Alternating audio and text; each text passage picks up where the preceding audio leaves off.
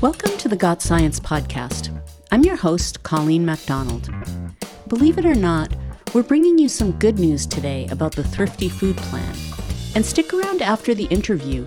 Erika Spanger Siegfried is here with a powerful message about tackling the climate crisis.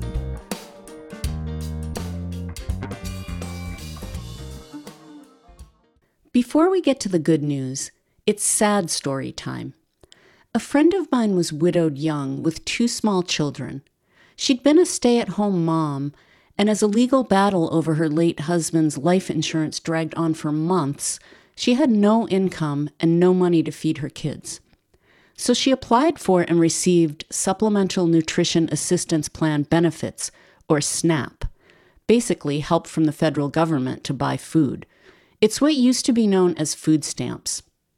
I watched in awe as she became an expert at maximizing her benefits, planning meals ahead for weeks and buying as much nutritious food as she could to make sure her kids were eating well. She's off SNAP now, but I know she'll always be grateful for the assistance during one of the darkest, most stressful times in her life. Well, my friend's in great company. With the pandemic making it impossible for many people to work, the number of individuals on SNAP in 2020 increased by more than 20%, from 36 million in 2019 to 44 million. SNAP is a literal lifeline for families who are struggling. And at UCS, we're big fans of SNAP. So when I heard that a program under SNAP, known as the Thrifty Food Plan, was being updated for the first time in 15 years, I thought first of my thrifty friend. And then I thought of my colleague, Sarah Reinhardt, a registered dietitian and senior analyst for food systems and health at the Union of Concerned Scientists. She's also our guest for this episode. Sarah joined me to explain why this update is so important and how SNAP and other government programs can better serve our friends across the country who need extra help. And finally, to confirm her passionate love for beans. Sarah, welcome to the podcast. Thank you, Colleen. You were on the podcast a while back, and we talked at length about the Supplemental Nutrition Assistance Program, also known as SNAP. So, today we're going to talk about another piece of the equation that helps get healthy food to those who need it most. But can you refresh our memory by telling us about SNAP? So, if you don't know anything else about SNAP, just know that it is truly the first line of defense against hunger for people in the United States. There are about 40 million people across more than 20 million households who use this program in a given year, and the vast majority of SNAP participants are children, seniors, and people with disabilities. Um, and this has been a particularly crucial program during this past year, as you can imagine, when so many more people were facing financial hardship. Right, and we have we have some good news today. We know that the Thrifty Food Plan was recently updated, and that was really big news, but what is it exactly and why was it big news? To describe the Thrifty Food Plan in a really basic way, the Thrifty Food Plan is an estimate of the least amount of money that you could realistically spend on food and still eat a healthy diet. And Colleen, realistically is an operative word here, and I'll come back to that later. You like that little teaser? so you can think of the thrifty food plan kind of like a shopping cart. The idea is I'm going through the grocery store with my shopping cart and I'm putting in all the foods I need to eat a healthy diet. So think like fruits, vegetables, whole grains, proteins. But I'm also, for the most part, choosing the foods that cost the least. So, this is sort of how people shop, anyways, but it's scientific. So, make it science. And this update is a really big deal because it found that the cost of a low cost or thrifty healthy diet has increased by about 21% in the last 15 years. And that means that people who participate in SNAP, right, this program we just talked about, are going to see a much needed bump in their monthly benefits. Doesn't food cost more or less depending on where you shop? Oh, totally. Right. Uh, we've both been to Whole Foods. Um, your shopping cart at Whole Foods is going to cost a heck of a lot more than your shopping cart at Save a Lot. And your shopping cart in New York City is probably going to cost more than your shopping cart in Des Moines, Iowa. So the estimate that the USDA provides is based on research that the federal government does on average food prices for these different model categories that are part of the Thrifty Food Plan. And those prices do take geographic variation into account although there are not different thrifty food plans depending on where you are. So there's not one for Iowa, there's not one for New York. It's a national average. So there is a little bit of variability in there that they can't quite account for. But the cost is adjusted by household size, which makes a lot of sense. If it's just you and your shopping cart, that's going to look a lot different than if it's you and your three teenagers um, and your partner and and a, you know a grandparent in the household. So there's a lot of um, variation that can happen depending on family size and the plan does account for that when when it's being used to calculate folks benefit levels. I'm thinking of your visual of going through the grocery store and filling up your cart with with healthy foods. What is the reality for someone that receives snap how likely are they to be able to fill up that cart with healthy food and have that food last them through the month? Well, it's a great question. And prior to this update, you know, there was all kinds of research pointing to the fact that it was actually really hard. Um, you, you might even say it was impossible. Um, we had research showing that, you know, families would run out of benefits at the end of the month. You had research showing that the healthfulness or the quality of somebody's diet would go down as their SNAP benefits decreased. So it's hard enough as is for any of us to eat healthfully. More than 80% of us are not eating enough fruits and vegetables, right? So that is the vast majority, regardless of your income, who you are, where you live. And so when you add cost as a constraint, you know, when you're putting those items in your shopping cart, I mean, it's an uphill battle. So having that extra, you know, that bump in your benefits, it, it's a really big deal and it makes a difference. So, who says what a healthy diet is? Actually, the federal government does. And for the most part, most of the time, they get it right. So, every five years since 1980, the federal government has worked with the Scientific Committee of Experts to develop what's called the Dietary Guidelines for Americans, which we've also done some work on. And, you know, most folks probably remember that the Dietary Guidelines gave us the food pyramid, which later evolved into My Plate, but it's it's a lot more than that. It's actually a really comprehensive review of current science that gives us all kinds of recommendations on what types of food foods make up a healthy diet and what types are right for people at different ages and different life stages. A quick important side note here of the latest edition of the guidelines that were published in 2020 were actually the first to include guidance for infants, toddlers, and pregnant and postpartum women, which is really exciting if sort of overdue. So, is there just one healthy diet or are there many? How, how do we determine what diet we should be eating? There is definitely not just one way to eat a healthy diet. In particular, when you take into account people's likes and dislikes, people's food allergies, there are enormous cultural needs, preferences, variations, and also just the fact that it would be incredibly boring to eat dinner if there were just one way to do that, right? So, this is where the thrifty food plan gets particularly sciency. They have a model that takes into account a bunch of different combinations of foods that could make up a healthy diet.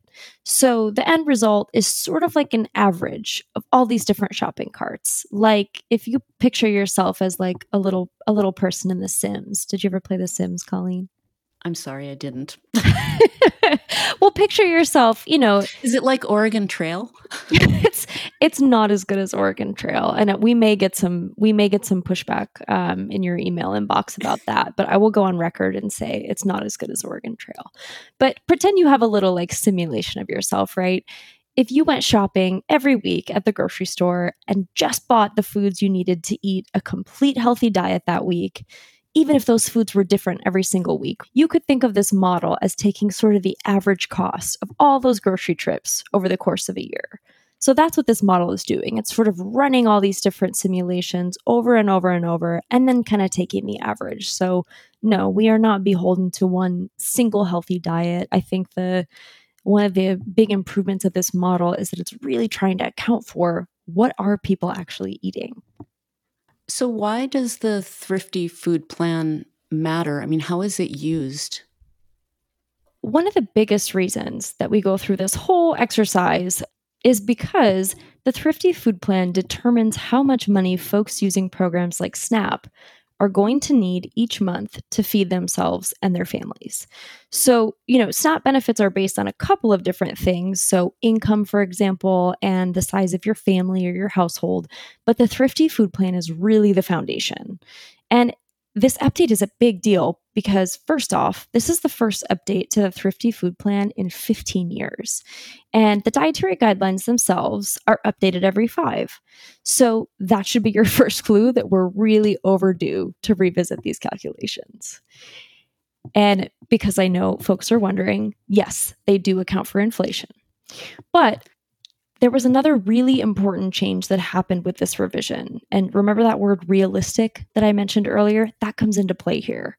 Because it used to be the case that after adjusting for inflation, each new version of the Thrifty Food Plan couldn't be more expensive than the one that came before it, all the way back to the first version of it in 1975. So the cost was capped, which is sort of outrageous if you think about it, right? Our country and our food system have changed a lot in the last half century. So let me give you an example. One of the foods that factored heavily into this original thrifty food plan, right, in the 1970s was dried beans. And Colleen, don't mistake what I'm saying here. I love beans. And if there's a transcript of this conversation, please put that in all caps. But dried beans, right, they're incredibly affordable but they're really unrealistic for a lot of people. You know, who do you know? And in particular, who do you know who's working their tail off to raise a family and make ends meet that has hours to spend soaking and rinsing and soaking and cooking dried beans from scratch, right? So these You've got a really good point there. and that's coming from I like to consider myself like if not the number one fan of beans, like at least top 5. Um so you know if i'm saying that you you know i i really mean it I, I i think that's i think that's a valid critique and this update also means that the thrifty food plan is just going to better reflect what's actually being eaten by all the different people and different communities and diverse populations across the US. Um, right? Because the population has changed since 1975. And uh, I'll be honest with you, I haven't actually looked at the original model but I feel really confident in assuming that it is skewed heavily Eurocentric. And, you know, what that means is it therefore probably by and large served white people. So this is going to be a really good thing for, you know, looking at all the different dietary needs and cultural preferences across the US. We'll be back in a minute with the second half of our interview. Got Science is brought to you by the Union of Concerned Scientists. More at gotsciencepodcast.org. For a transcript, a full bio of our guest, and more resources, head over to gotsciencepodcast.org. If you've been enjoying the podcast, here are a couple of ways you can help us out. First, you can subscribe. It's free and easy. Just click on the subscribe button in your favorite podcast app. Another way to help us out is by leaving a review on Apple Podcasts. If you'd like to connect with us, check us out on Twitter at GotScienceUCS and finally, we'd like to invite you to a webinar on October 26th, where you can learn about grassroots groups in the Midwest who are building a renewable energy economy and growing community power through environmental justice education. It's organized by one of our great partners, Building Equity and Alignment for Environmental Justice, and should be a lively discussion between grassroots activists, funders, national organizations, and the general public. You can find more info and register at bea4impact.org. That's B E A number 4 impact.org. Now let's get back to our interview. So, the research that led to the Thrifty Food Plan update highlights the importance of ramping up nutrition science research. What are some areas that you'd like to see the research focus on? So, the update to the Thrifty Food Plan is a perfect example of just the immense benefits that can come from funding nutrition research. And there are so many experts out there saying that we're just not funding enough of it, especially with the Biden US Department of Agriculture or USDA, you know, stating that nutrition security is a real priority. And a quick side note so, the USDA defines nutrition security essentially as when people at all times have access to healthy foods that meets their needs, right? But you can't really talk about nutrition security without talking about these other major global challenges, things like climate change, environmental degradation, workers' rights, racial justice, right? All these things that threaten our ability to produce food and live healthy lives. So, to come back to your original question, Colleen, what other areas do I think need funding? I mean, there's this huge opportunity that we're missing for research that you know lands right at the intersection of all these food systems issues. We need to be using systems thinking in research and practice in a way that acknowledges how all these issues are related to each other rather than treating nutrition and climate and the environment as these separate problems. And our team at UCS, we recently looked at how much federal funding is actually going towards projects at the intersection of food production, climate and environment, and nutrition, which is a field that we're calling sustainable nutrition science. And the answer is very little. Just 25 cents of every $1,000 in federal research funding is going toward this field. So it, it's pocket change. So you've talked about systems thinking, and you gave a really concise example of this in one of your blog posts. And I thought we might role play that for our listeners. Um, how about I be the kid and you be the expert? Sound good? Okay. So if you've ever spent time with a two year old, you already know a little bit about what systems thinking is. I might say something like, Our food systems are not sustainable. And then the two year old says, Why? Because too many people are already sick because of the food we produce or the food we don't produce and how we produce it. And this will get a lot worse if we don't do some things differently. Why? Because we might not have enough clean water, healthy soil, and land to produce food anymore. And the people who will suffer the most might not be heard by people with power. Why? okay. So you get it, right? This, eh, you know, and this exchange is an oversimplification, but, you know, Colleen, as the toddler here, is really onto something because if you keep asking why, you're ultimately going to get at that root cause of the problem. And that in turn allows you to pinpoint the best long term solutions and levers for change. And really the the most useful thing about systems thinking i think is that it can help you connect problems like diet related disease and climate change for example that might share common contributing factors such as policies that prioritize corporate interests over the public good. And this is incredibly useful for an entity like the federal government that has finite resources and an interest in maximizing its return on investment, right? Because why invest in a solution that could solve one problem when you can invest in a solution that can solve two? So, how can this be used to come up with practical real life solutions? I think there are really two primary ways here that we can help use systems thinking to support the kind of research that we need to get at these major public health challenges, right? We need more funding, first of all, and we need better coordination. And this has to happen among key federal research agencies that focus on nutrition and agriculture. And based on our research, these numbers justify at least tripling the funding that's available for sustainable nutrition science.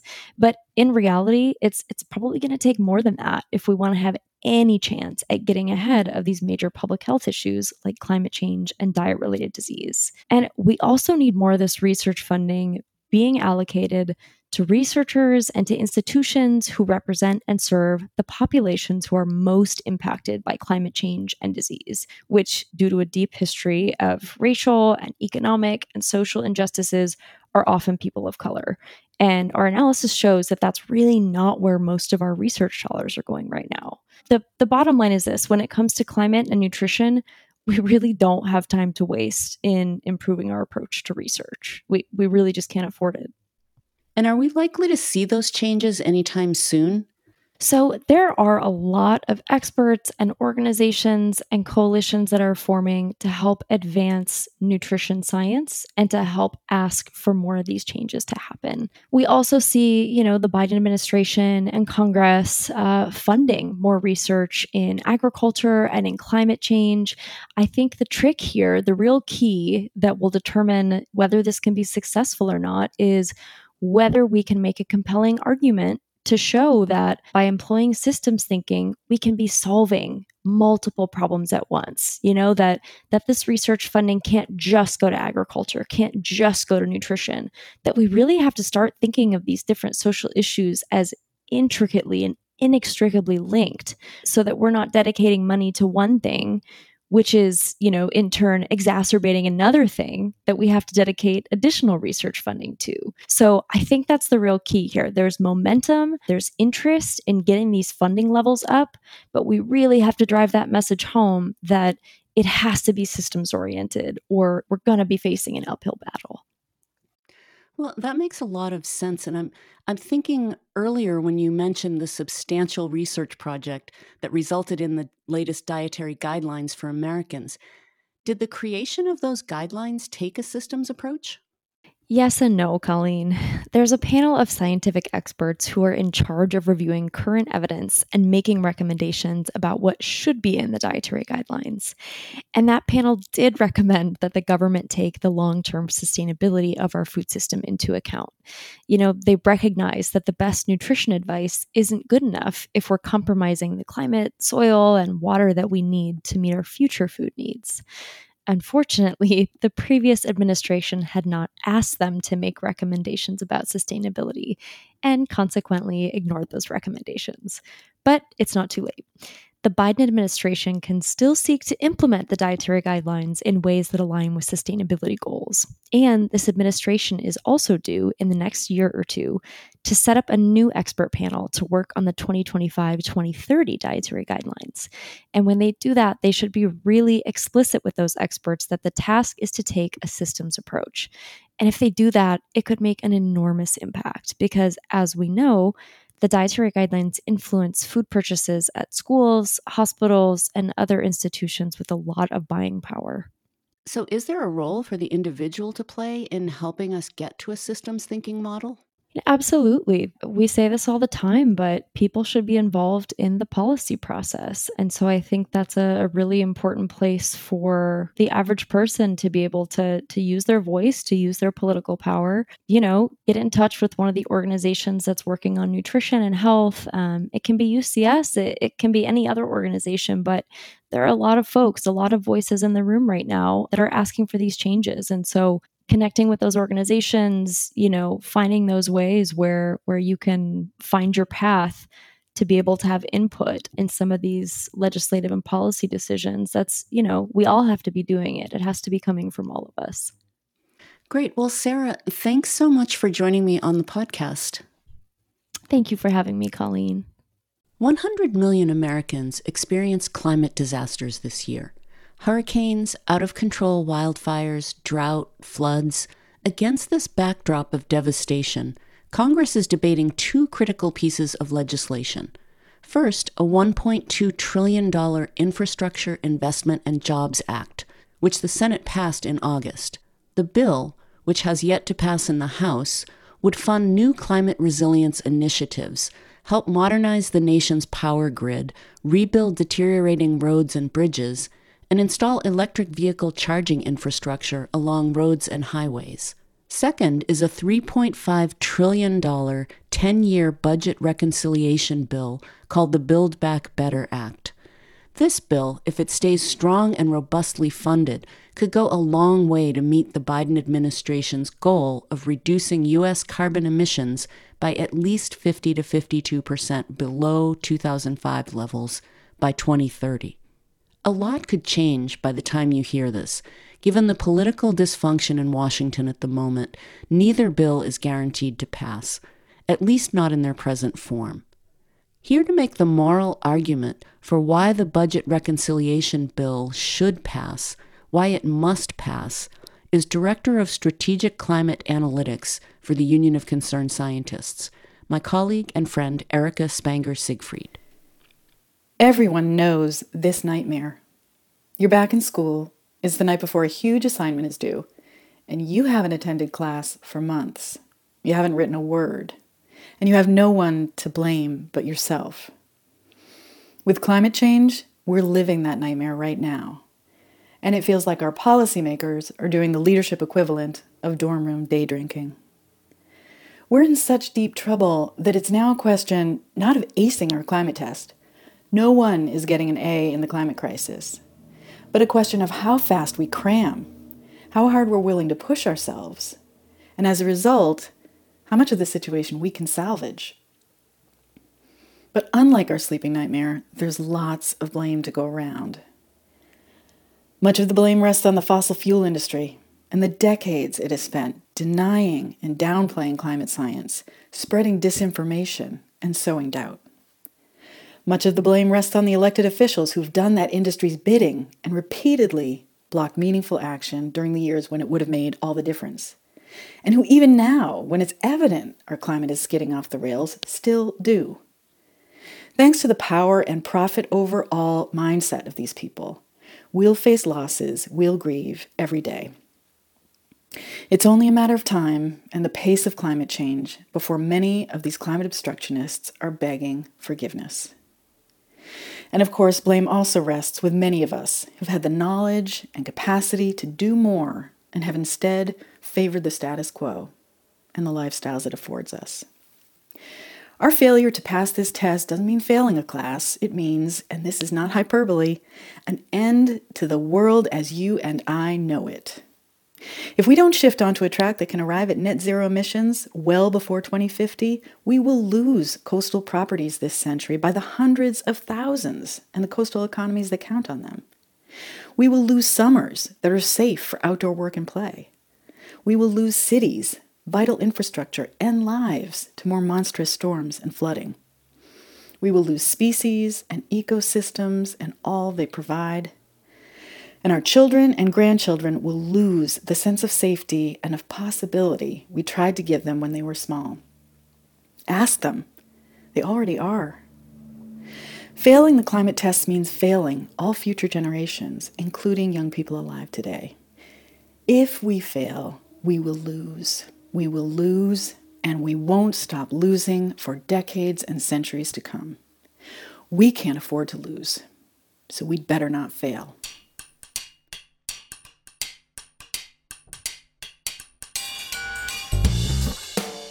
Well, that's it for this episode of the Got Science podcast. Got Science is made possible by the 125,000 members of UCS, and especially our Partners for the Earth the 13,000 supporters who make monthly contributions to help us stand up for science. Learn more at ucsusa.org/partners. Special thanks to Sarah Reinhardt. Our reconciliation segment was brought to you by Erika Spanger Siegfried. Editing by Omari Spears. Additional editing and music by Brian Middleton. Research and writing by Pamela Worth. Our executive producer is Rich Hayes, and I'm your host, Colleen MacDonald. Thanks, stay safe, get vaccinated, and see you next time.